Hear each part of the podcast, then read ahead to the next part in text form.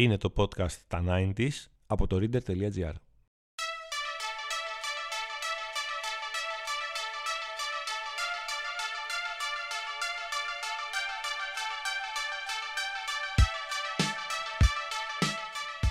Γεια σας, γεια σας. Είμαστε στο podcast τα 90s, είμαστε σε ένα ακόμα special επεισόδιο αυτής της σειράς. Απέναντί μου έχω εκτάκτος τον κύριο Παύλος Σπενδυλάκη, έναν ε, νέο αφανή ήρωα των podcast του Reader. Και αυτή τη φορά, αφού σας προτρέψω φυσικά να συνεχίσετε να μας ακούτε το ίδιο φανατικά που μας έχετε βάλει εκεί πέρα καρφί στο top 40 των ελληνικών charts, και θα πάμε και πιο πάνω. Ε, να συνεχίσετε να μας ακούτε και στο Spotify και στα Apple Podcasts και γενικότερα και στο δρόμο και στο σπίτι και στη βεράντα όπου θέλετε. Ε, δεν ξέρω γιατί πήγε αυτό στη βεράντα. Λοιπόν, θα έχουμε και σήμερα λοιπόν παιδιά ένα special επεισόδιο. Θα έχουμε έναν εξαιρετικό καλεσμένο. Είναι ο Κώστας Μπίγαλης. Είναι ο κύριος... Ε, δηλαδή με το που λες Κώστας Μπίγαλης σε ένα δωμάτιο αρχίζουν όλοι και λένε «Α, ο Μελισσούλα Μελισσάκη». Μμμ, ναι. Ο Ρίνα Κατερίνα. Μμμ, μάλιστα. Ε, όχι. Ε, όχι. Τι έγινε; Το έχω, το έχω. Έλα από όλο να έλα, πάρε τη λίρα με ακούς. Αυτό είναι. Παιδιά με ξάφνιασε, έτσι δεν υπάρχει. Ναι, ναι. Αυτό είναι, παιδιά. Ο- Και μέχρι και ο κύριος Παύλος από εδώ πέρα είναι συνεννοημένος.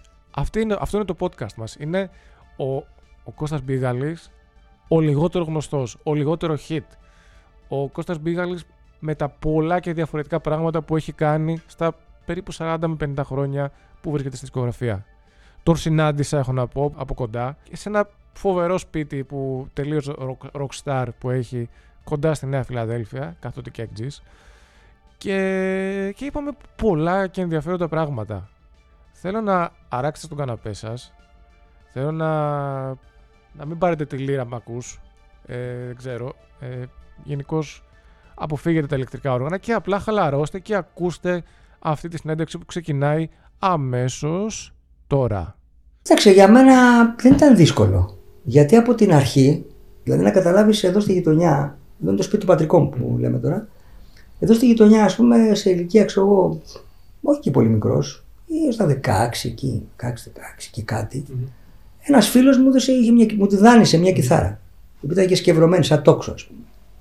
Και έκανα, ή- ήταν το μόνο πράγμα που είχα υπομονή να κάνω. Είχαν ματώσει, θυμάμαι τα, τα δάχτυλά μου και ήταν άμαθα τελείως. και γιατί ήταν σκευρωμένη κιθάρα και πίεζα ε, τις χορδές για να πιάσω τα τρία πρώτα ακόρτα που μου έδειξε. Λα, ρε, μη. Λοιπόν, μια κλασική τριάδα που μαθαίνουν όλοι όσοι ξεκινάνε να, να μάθουν έτσι πρακτικά, ας πούμε, μια την ακουστική κιθάρα. Και με τα πρώτα τρία ακόρτα αυτά που έμαθα, έβγαλα κατευθείαν τραγούδι. Το οποίο ήταν και country. το οποίο το θυμάμαι ακόμα. Λοιπόν, ε, και εκεί κατάλαβα, ήταν, ήταν μια αποκάλυψη αυτό Ναι. και, και κατάλαβα ότι έχω ανάγκη να δημιουργήσω.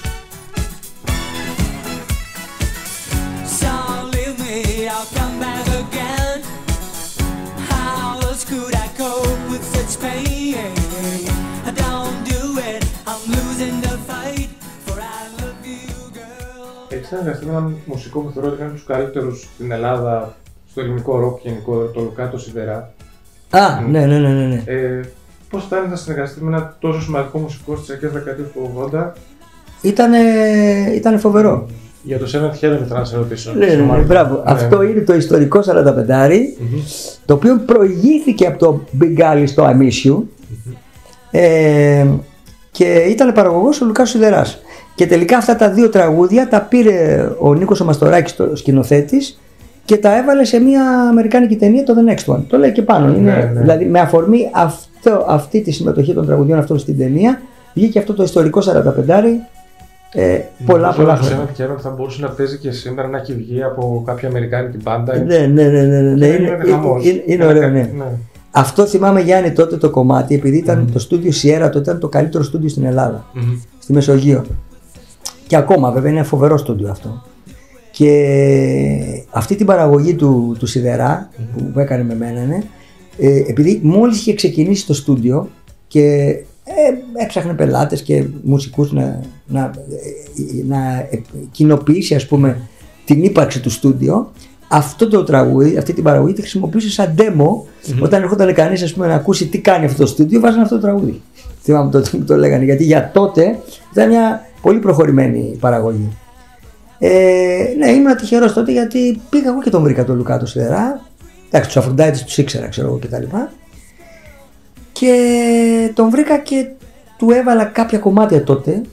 Του λέω, κάνω αυτά τα κομμάτια και εντυπωσιάστηκε από το αγγλόφωνο, αγγλόφωνο υλικό πάντα και αποφάσισε να μου κάνει παραγωγή σε δύο κομμάτια αυτά που είδες τώρα εδώ που βέβαια γίνανε για να πάνε στο εξωτερικό για να ξεκινήσει σαν single δεν έγινε αυτό για διάφορους λόγους ε, μη μουσικούς λόγους Ναι. αλλά τελικά υπάρχει ακόμα αυτό σαν δείγμα γιατί ε, τα κομμάτια αυτά δεν πήγαν χαμένα. Τα χρησιμοποίησε ο Μαστοράκης στην ταινία και έτσι με αφορμή αυτό βγήκε αυτό το 45 που είναι ιστορικό. Και γράφει πάνω Big Alice, Big Alice, και ναι. είναι πριν το Big Alice που βγήκε από τη CBS τότε, τη μετέπειτα Sony, τη CBS ας πούμε το I Miss You, που, με τη γνωστή ιστορία.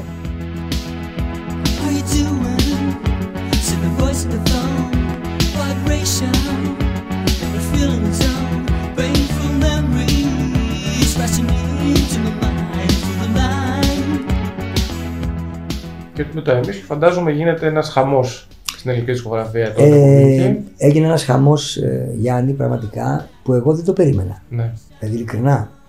Γιατί είμαι γενικώ ένας άνθρωπος ο οποίος παιδί μου κρατάω χαμηλά τον πύχη, ας πούμε. Δεν, ε, δεν τρελαινόμουν τότε. Είχα μια ανασφάλεια. Λέω εντάξει, τώρα αυτό είναι ένα πράγμα που το έβγαλα το κεφάλι μου.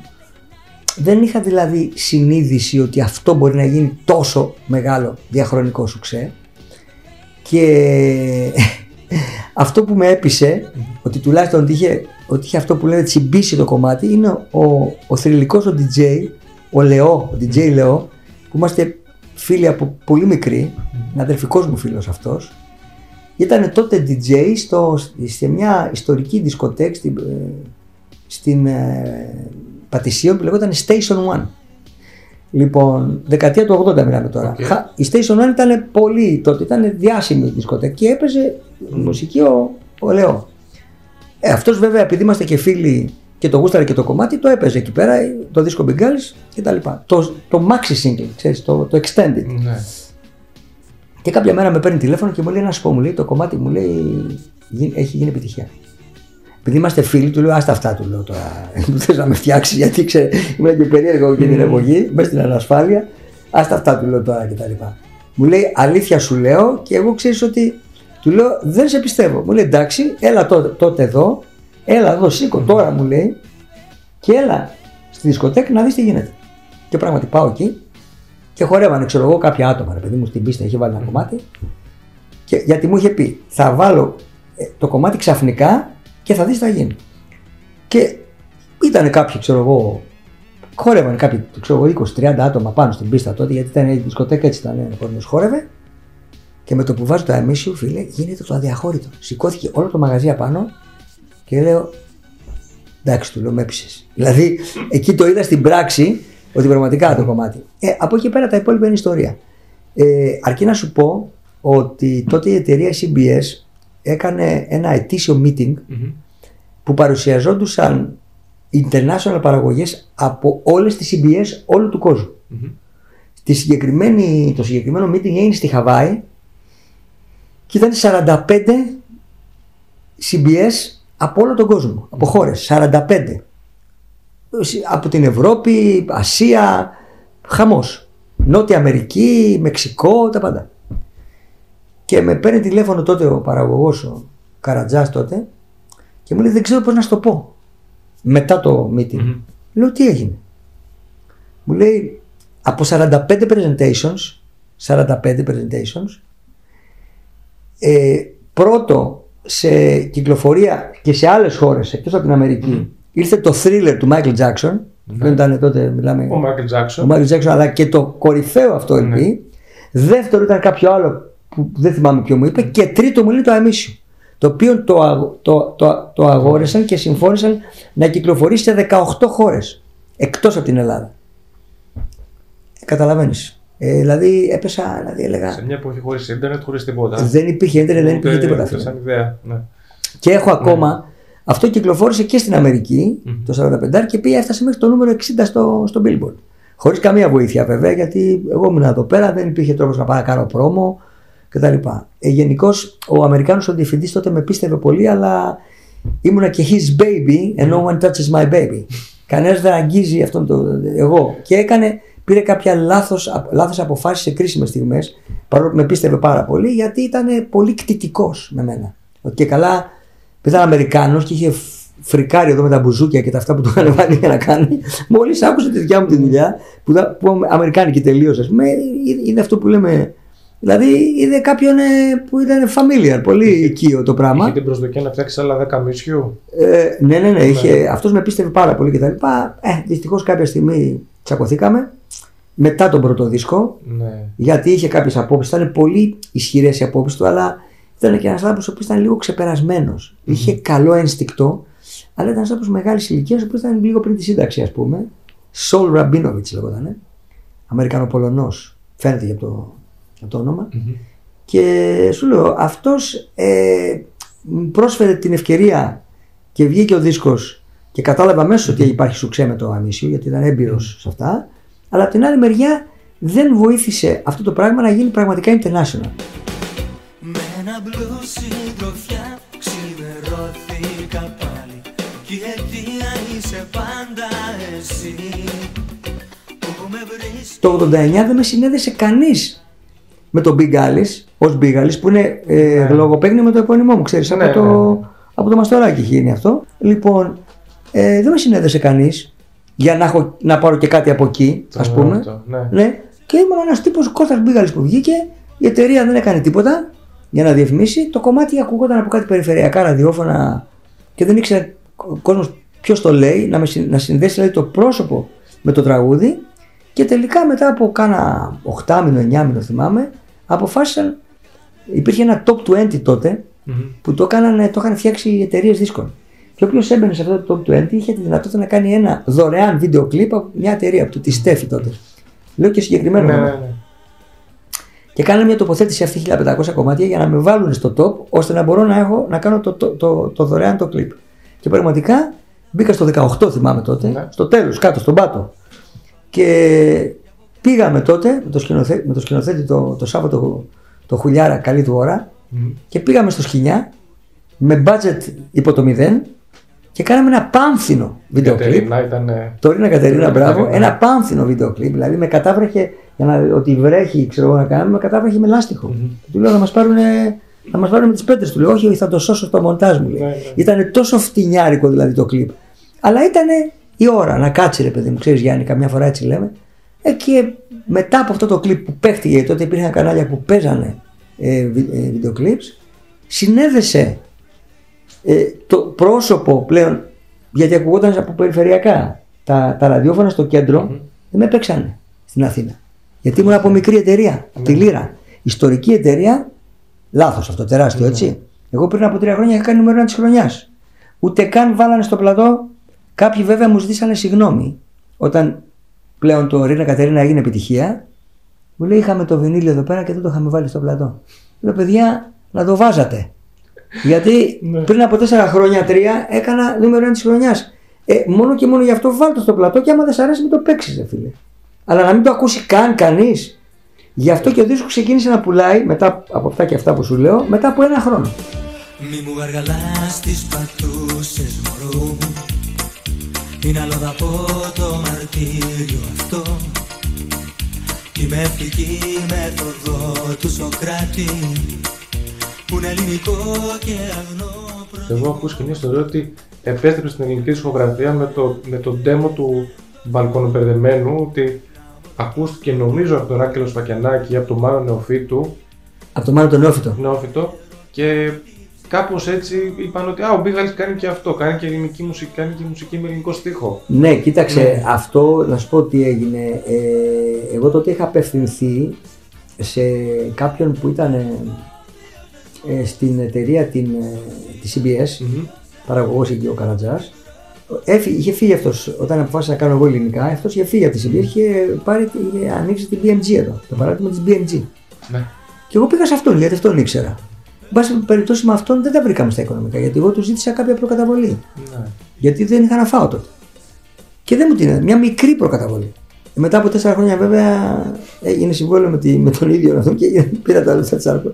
Δηλαδή ε, αυτή είναι μια ιστορία άλλη ας πούμε. Ναι. Γιατί οι άνθρωποι δεν. Γιατί αυτός με ήξερε. Γι' αυτό πήγα και σε αυτόν.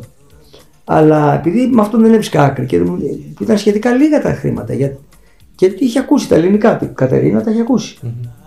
Δεν κατάλαβε ο άνθρωπος. Εντάξει. Δεν, δεν το άκουσε. Δεν, δεν θεώρησε ότι αυτό θα έχει την προοπτική που είχε τελικά. Και ο νεόφυτος ε, ή ο νεόφυτος ή κάποιος άλλος, το δεν θυμάμαι, πήγε στην εταιρεία την, ε, την, τη Λύρα και έβαλε τα κομμάτια, τα demo αυτά που είχα του ελληνικού του πρώτου μου δίσκου με τον Ελίο Σιχθής. Και αμέσως ε, ο διευθυντής είπε τον θέλω και μου έδωσε και τα διπλάσια λεφτά αυτά που ζητούσα από τον Καρατζά. Υπέγραψα ε, χτες.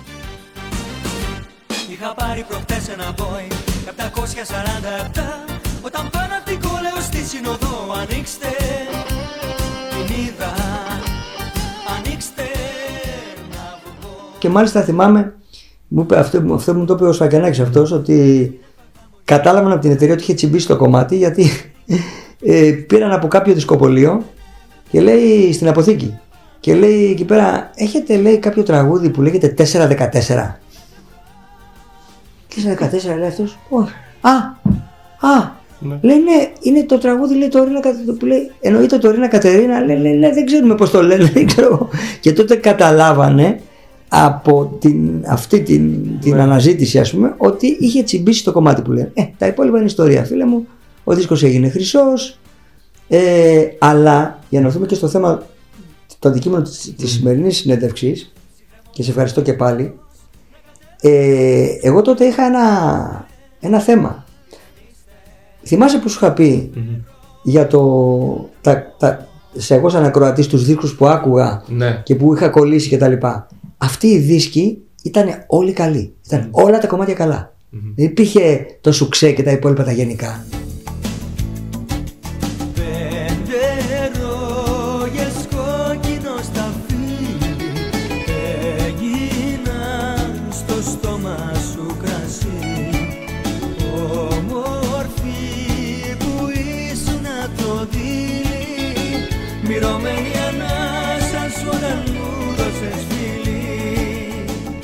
Στους, με τους τρεις πρώτους δίσκους και επειδή ήταν συνολικά καλοί δίσκοι έγινε αυτό που λένε το fan base. Δηλαδή κάποια παιδιά με εμπιστεύτηκαν πέρα από το σουξέ ρε παιδί μου που ήταν ξέρω εγώ το Ρίνα Κατερίνα, το Αιγαίο Ταμπλούς και η Μέλισσα που ήταν αυτά τα κορυφαία σουξέ των τριών πρώτων δίσκων επειδή όλος ο δίσκος ήταν καλός και, τον, και ανακάλυπταν κομμάτια και μετά από καιρό με εμπιστεύτηκαν. Και όταν άρχισα μετά τους τρεις πρώτους δίσκους έβγαζα δίσκους σου λέει θα πάω τον πάρω, θα πάρω το LP γιατί αυτός δεν κοροϊδεύει. Δηλαδή, καταλαβαίνεις, απέκτησα την εμπιστοσύνη των ε, α- ανθρώπων που αγόρισαν τους δίσκους μου, οι οποίοι μέχρι σήμερα αυτοαποκαλούνται μπιγαλικοί. Καταλαβαίνεις.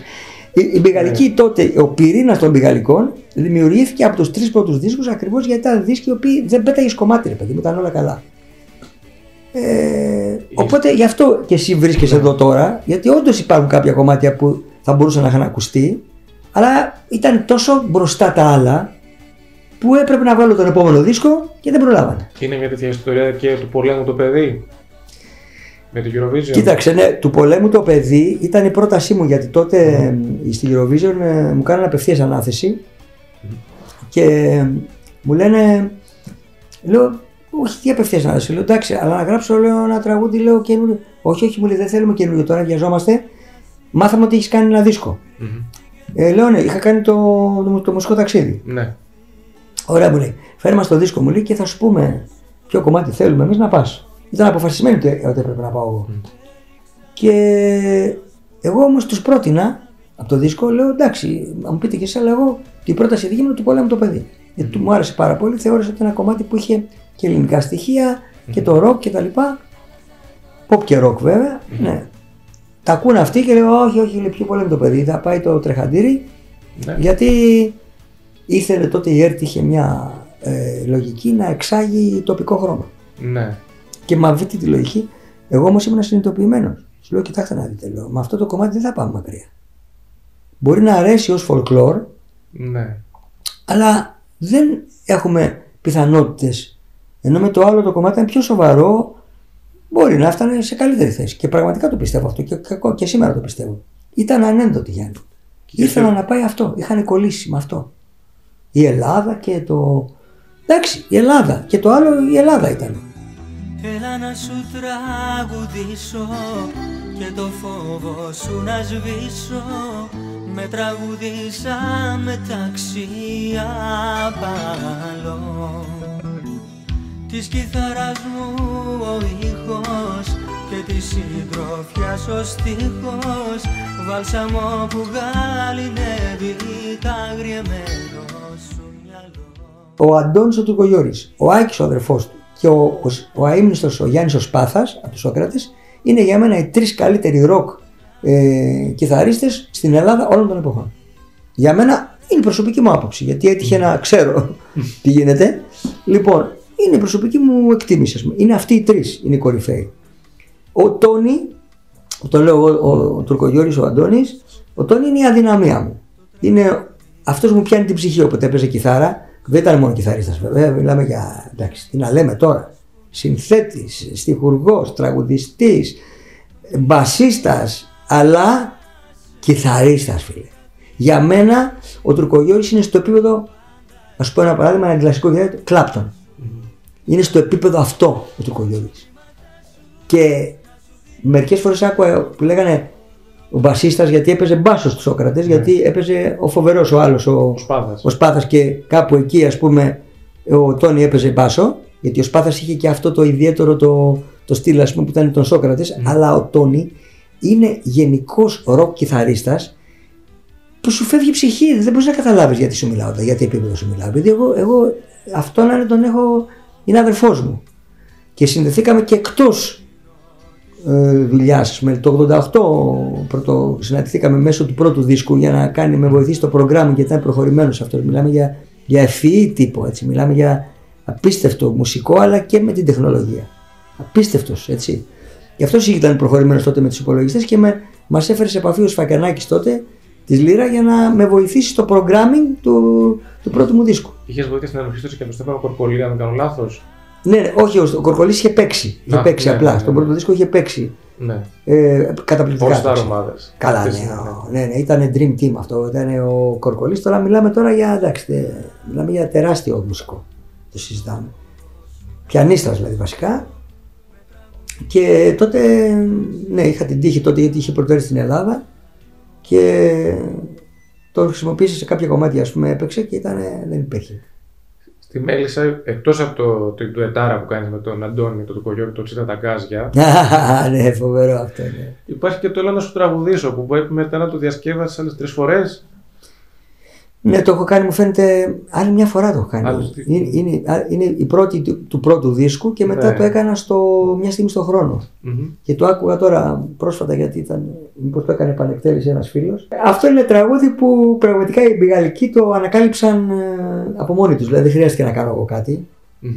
Το ανακάλυψαν και το, το τίμησαν. Το τίμησαν. Είναι ένα από τα τραγούδια που δεν ακούστηκαν, που Ναι. λες, αλλά είναι ένα κομμάτι που οι Μπιγαλικοί το, το αγάπησαν πάρα πολύ.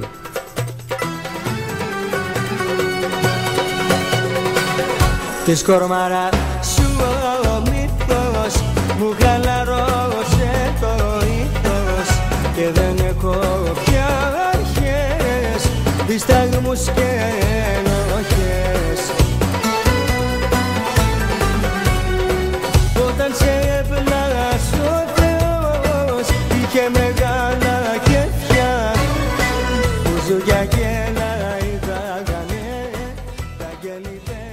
είχε γίνει η Ελλάδα εκεί γύρω στο 96 ένα απέραντο ελληνάδικο.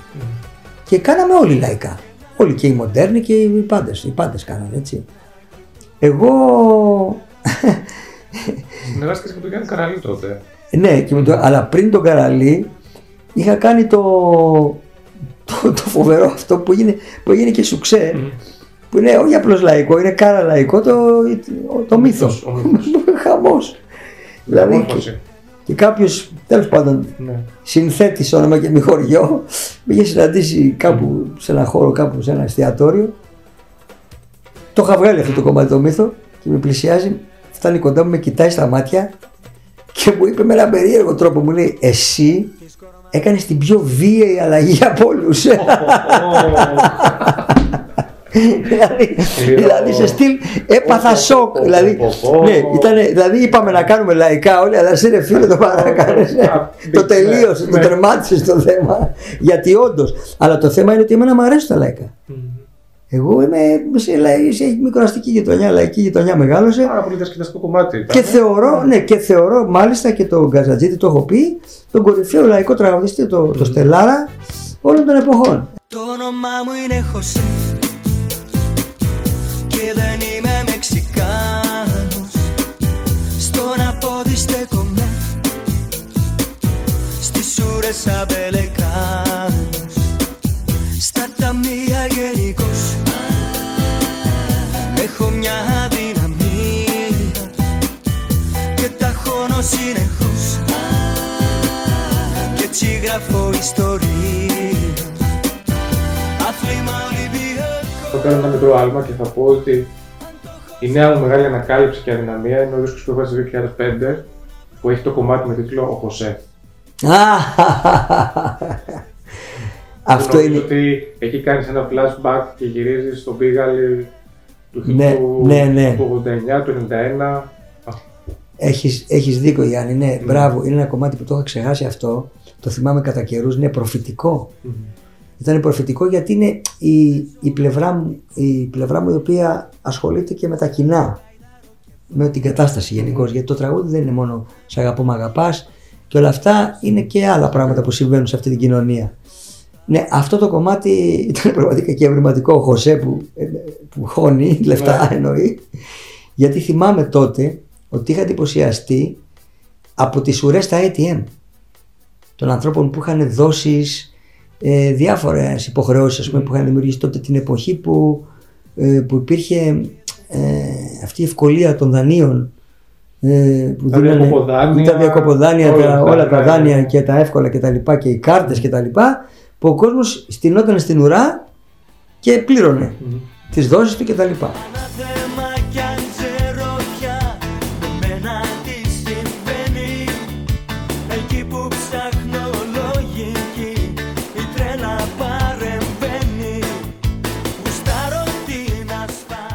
Ασφάλεια Αυτός ήταν λοιπόν ο Κώστας Μπίγαλης. Από το Miss You μέχρι την Country. Από το Ρίνα Κατερίνα, αχ βρε Ρίνα, Κατερίνα, μέχρι, μέχρι τη μικρή μου μέλισσα, μέχρι το της κορμάρας σου ο μύθος, η περιβόητη στροφή στα λαϊκά. Και περιμένοντας λοιπόν για τον πολυπόθητο νέο δίσκο των Big Alice, γιατί μας το υποσχεθεί και ο ίδιος ότι θα βγει κάποια στιγμή, θα σας αποχαιρετήσουμε και θα σας προτρέψουμε φυσικά να συνεχίσετε να μας ακούτε το ίδιο πολύ, το ίδιο φανατικά. Σας ευχαριστούμε, σας αγαπάμε πολύ. Τα λέμε στο επόμενο επεισόδιο. Κι